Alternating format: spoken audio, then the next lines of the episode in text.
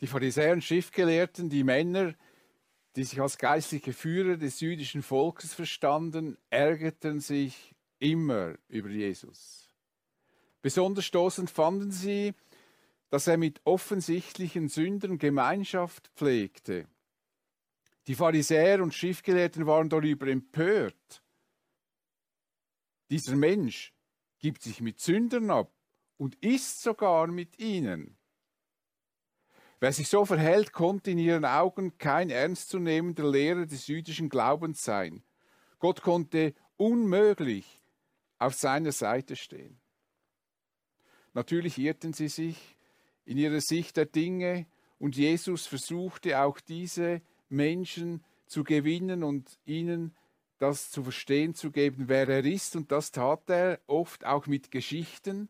Wir nennen das auch Gleichnisse. Und er zeigt ihnen dadurch, dass Gott eben anders ist, als sie denken. Und eine dieser Geschichten wollen wir heute miteinander ansehen. Es ist die Geschichte des verlorenen Sohnes oder der beiden verlorenen Söhne und des liebenden Vaters. Heute beschäftigen wir uns mit dem ersten Teil dieser Erzählung und nächsten Sonntag mit dem zweiten Teil. Überschrieben habe ich diese Geschichte die verlorenen Söhne und der liebende Vater. Und heute beschäftigen wir uns, wie gesagt, mit dem ersten Sohn, der faule und verschwenderische Sohn. Und dazu lese ich die Geschichte, die Jesus erzählt. Ein Mann hatte zwei Söhne. Der Jüngere sagte zu ihm, Vater, gib mir den Anteil am Erbe, der mir zusteht. Da teilte der Vater das Vermögen unter die beiden auf. Wenige Tage später hatte der jüngere Sohn seinen ganzen Anteil verkauft und zog mit dem Erlös in ein fernes Land. Dort lebte er in Saus und Braus und brauchte sein Vermögen durch. Als er alles aufgebraucht hatte, wurde jenes Land von einer großen Hungersnot heimgesucht. Da geriet auch er in Schwierigkeiten. In seiner Not wandte er sich an einen Bürger des Landes und dieser schickte ihn zum Schweinehüten auf seine Felder. Er wäre froh gewesen, wenn er seinen Hunger mit den Schoten, die die Schweine fraßen, hätte stillen dürfen. Doch selbst davon wollte ihm keiner etwas geben. Und jetzt kam er zur Besinnung. Er sagte sich, wie viele Tagelöhner hat mein Vater? Und alle alle haben mehr als genug zu essen. Ich dagegen komme hier vor Hunger um. Ich will mich aufmachen und zu meinem Vater gehen und zu ihm sagen, Vater, ich habe mich gegen den Himmel und gegen dich versündigt. Ich bin es nicht mehr wert, dein Sohn genannt zu werden. Mach mich zu einem deiner Tagelöhner. Und so machte er sich auf den Weg zum Vater. Dieser sah ihn schon von weitem kommen. Voller Mitleid lief er ihm entgegen, fiel ihm um den Hals und küsste ihn. Vater, sagte der Sohn zu ihm, ich habe mich gegen den Himmel und gegen dich versündigt, ich bin es nicht mehr wert, dein Sohn genannt zu werden. Doch der Vater befahl seinen Dienern, schnell, holt das beste Gewand, zieht es ihm an, steckt ihm einen Ring an den Finger und bringt ihm ein paar Sandalen. Holt das Mastkalb, schlachtet es.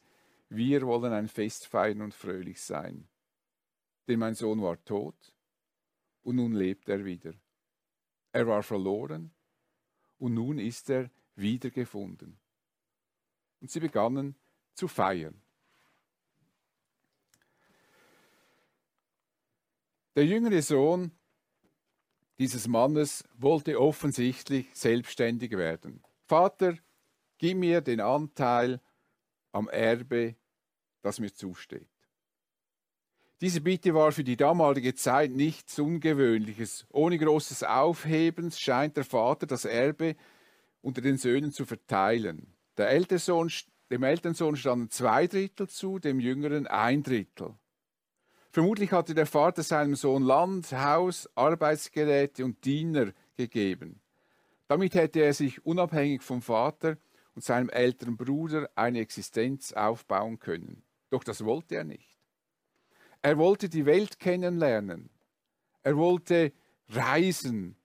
Er wollte andere Kulturen kennenlernen. Und in wenigen Tagen verkaufte er alles, was er bekommen hatte, steckte das Geld in seine Tasche und zog in ein fernes Land. Und auch in diesem fernen Land dachte er nicht daran, das Vermögen einzusetzen, um sich eine Existenz aufzubauen. Nein, dort lebte er in Saus und Braus und brachte sein Vermögen durch. Er verschleuderte gedankenlos das, den ganzen Besitz, den er bekommen hatte.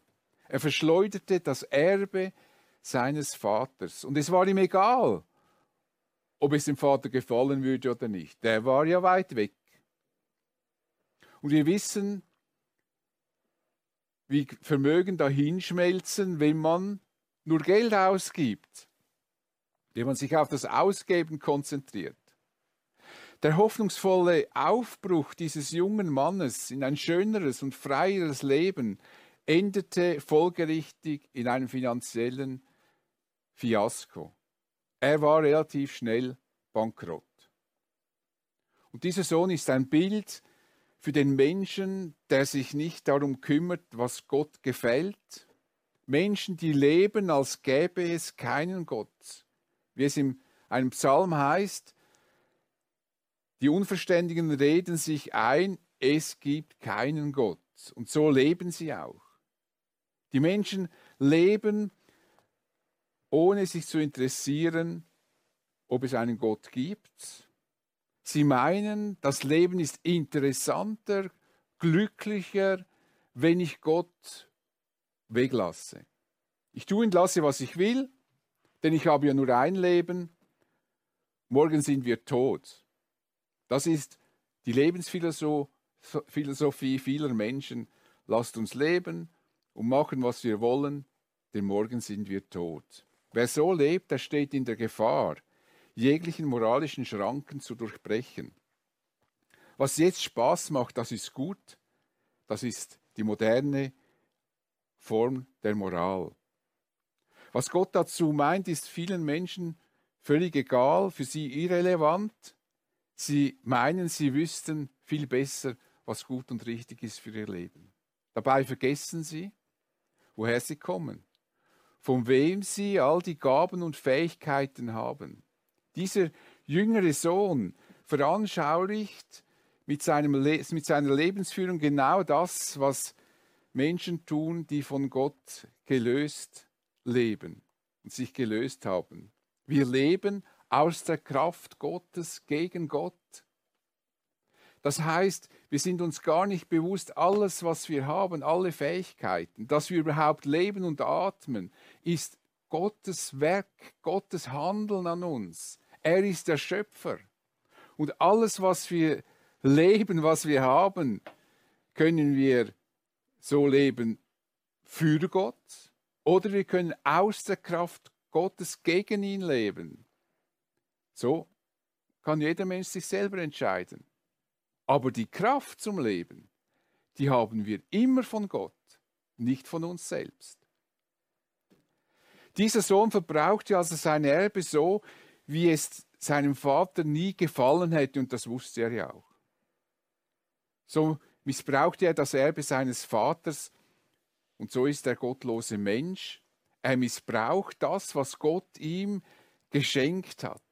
Statt Gott zu ehren, beleidigt er ihn.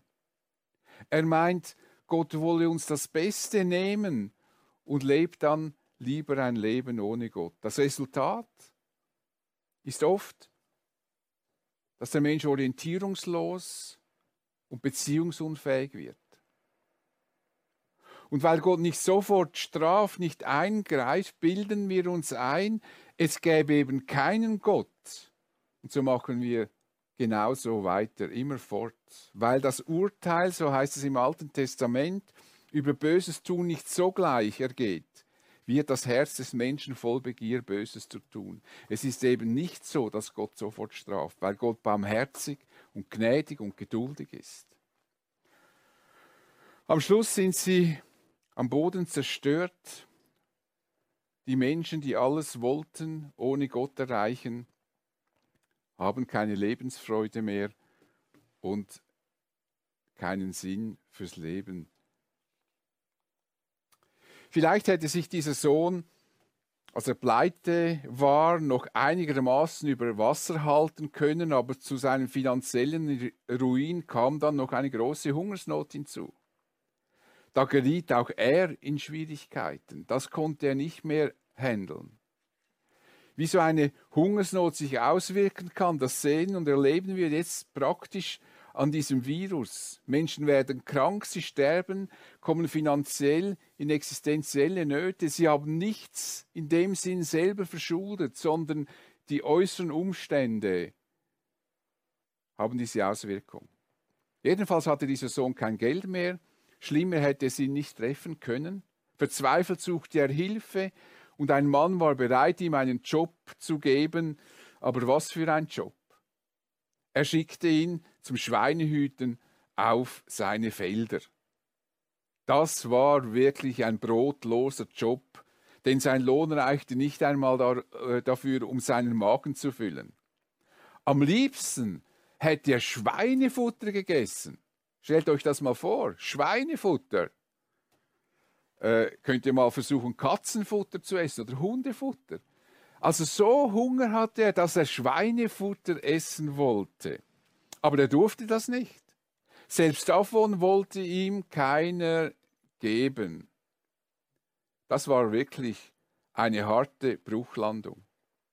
Er wollte das Leben genießen und Spaß haben, lebte in Saus und Braus und nun saß er bei den Schweinen und bekam weniger zu essen als die Schweine. Tiefer kann ein Mensch nicht fallen, kaum härter aufschlagen. Wenn ein Jude bei den Schweinen landet, dann ist er tatsächlich am tiefsten Punkt seines Lebens angekommen und das wollte Jesus hier aufzeigen. Denn Schweine waren unreine Tiere. Mehr Demütigung und Erniedrigung sind kaum vorstellbar. Jeder, der Jesus zuhörte, erschauderte bei diesem Gedanken. Die Pharisäer dachten sich, dass dieser Mann mit Recht bei den Schweinen gelandet sei. Dieser faule und verschwenderische Sohn hat nichts anderes verdient. Sie empfanden kein Mitleid, denn das ist die gerechte Strafe für sein gottloses Leben. Doch an diesem tiefsten Punkt seines Lebens kam der Sohn zur Besinnung. Plötzlich dachte er an sein schönes Zuhause und im Besonderen an seinen Vater. Er überlegte, wie viele Tagelöhner hat mein Vater? Und alle haben mehr als genug zu essen. Ich dagegen komme hier um vor Hunger. Sein Vater war ein reicher Mann er hatte genügend Arbeit, dass er viele Tagelöhne beschäftigen konnte und er gab ihnen sogar einen so guten Lohn, dass die Essen im Überfluss hatten. Warum, dachte er, soll ich neben diesen Schweinen verhungern? Ihm war klar, dass er nicht als Sohn zu seinem Vater zurückkehren konnte, denn er hatte durch die Auszahlung seines Erbes das Anrecht der Sohnschaft verloren. Er hatte ja geerbt. Aber vielleicht wäre sein Vater bereit, ihn als Tagelöhner anzustellen und so zumindest sein Überleben zu sichern. Und so schloss er sich, entschloss er sich zu Folgendem. Ich will mich aufmachen und zu meinem Vater gehen und zu ihm sagen, Vater, ich habe mich gegen den Himmel und gegen dich versündigt, ich bin es nicht mehr wert, dein Sohn genannt zu werden, mach mich zu einem deiner Tagelöhner. Wir sehen, die Einsicht dieses Mannes war viel tiefer als nur eine Lösung für seinen Hunger zu finden. Er hatte begriffen, dass er sich gegen seinen Vater versündigte. Er hatte eingesehen, dass er selber schuld ist, dass er bei den Schweinen landete. Er war bereit, seinem Vater entgegenzutreten, ihm in die Augen zu schauen und seine Schuld zu bekennen. Er war bereit, sich vor seinem Vater zu demütigen und er suchte keinen anderen Arbeitgeber. Er sagt nicht, ja, ich gehe in das Land, da gibt es noch andere, die haben keine Hungersnot. Nein, er ging zurück zu, deinem, zu seinem Vater. Vater, ich habe mich gegen den Himmel und gegen dich versündigt. Das ist ein Mann. Er übernimmt die Verantwortung für sein Leben und macht nicht andere für, seine, für seinen erbärmlichen Zustand verantwortlich. Eine Haltung, die uns nicht sehr oft begegnet. Schuld sind bekanntlich immer die anderen, die Gesellschaft, die Eltern, die Freunde oder hier beim, bei diesem Sohn die Hungersnot oder bei uns die Sozialämter und natürlich Gott ist ja auch immer noch schuld.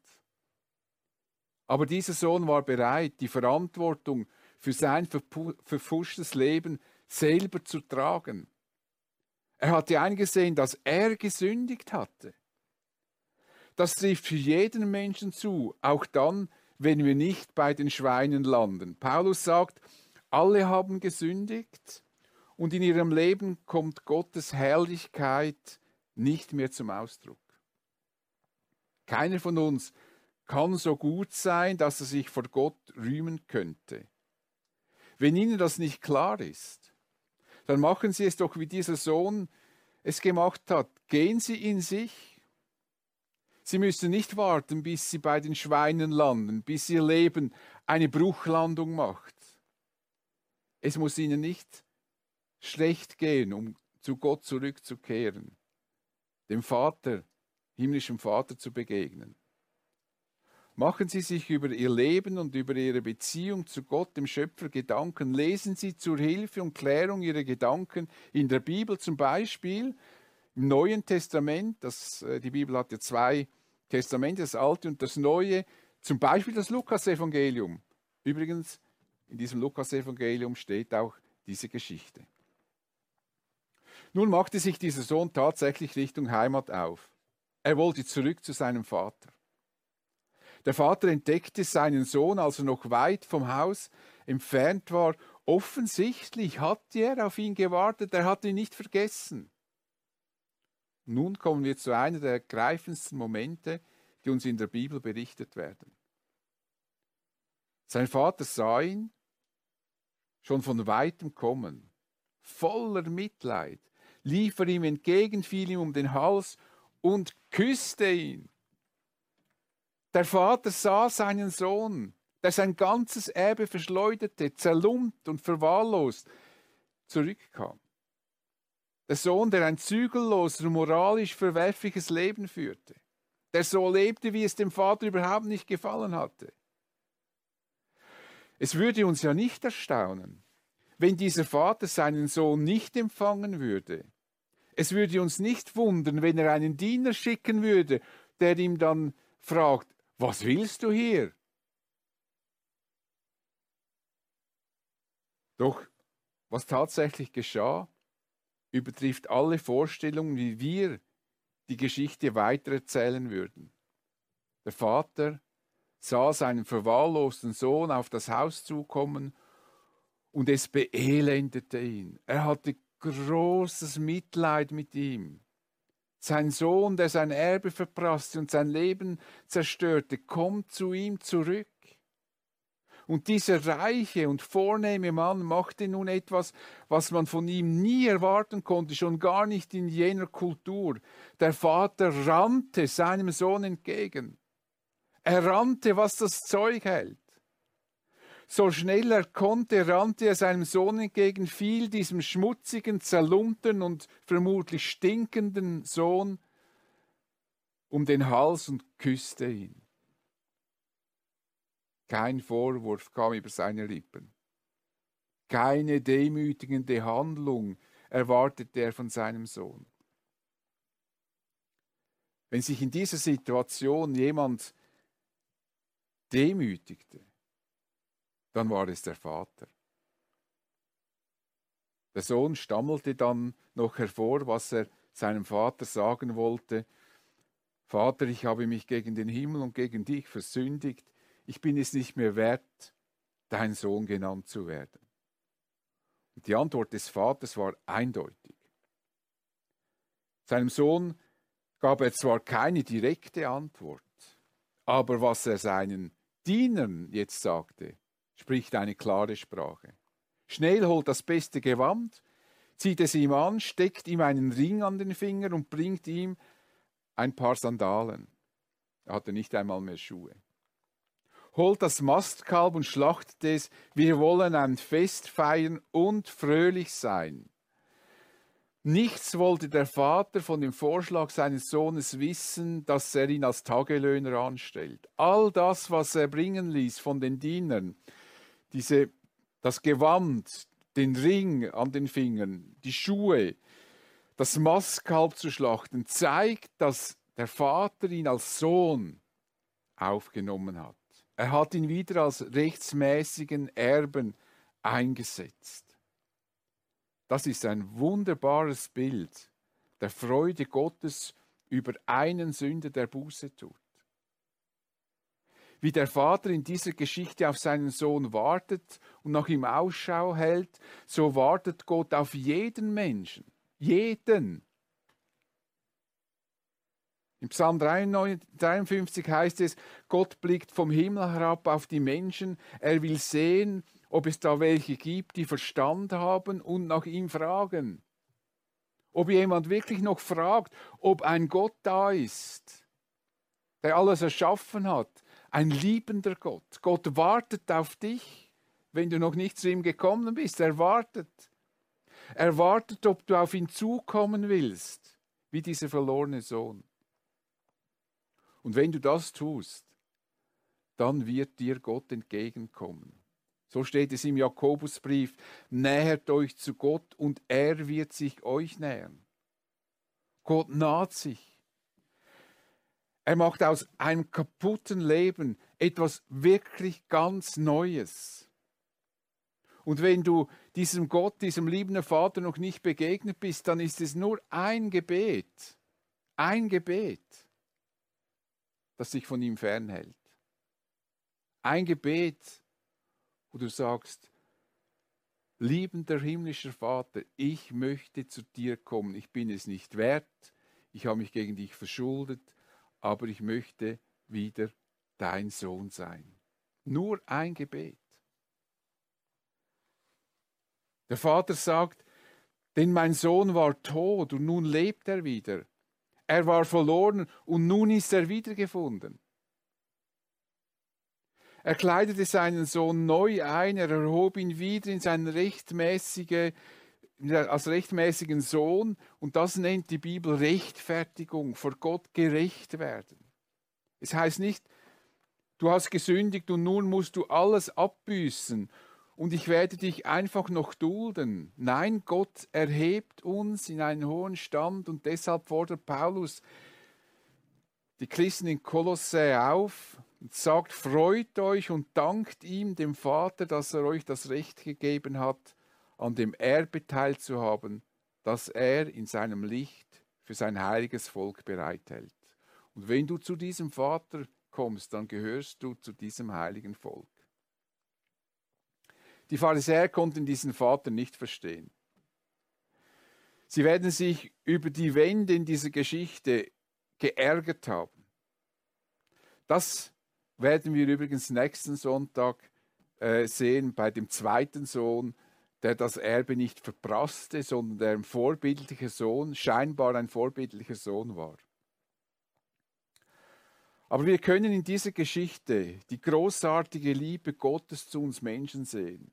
Wir sehen, wie sich Gott über Menschen freut, die zu ihm zurückkommen. Wir können nicht genug dankbar sein, dass Gott ein liebender Vater ist und jeden annimmt, jeden, der ihm entgegenkommt.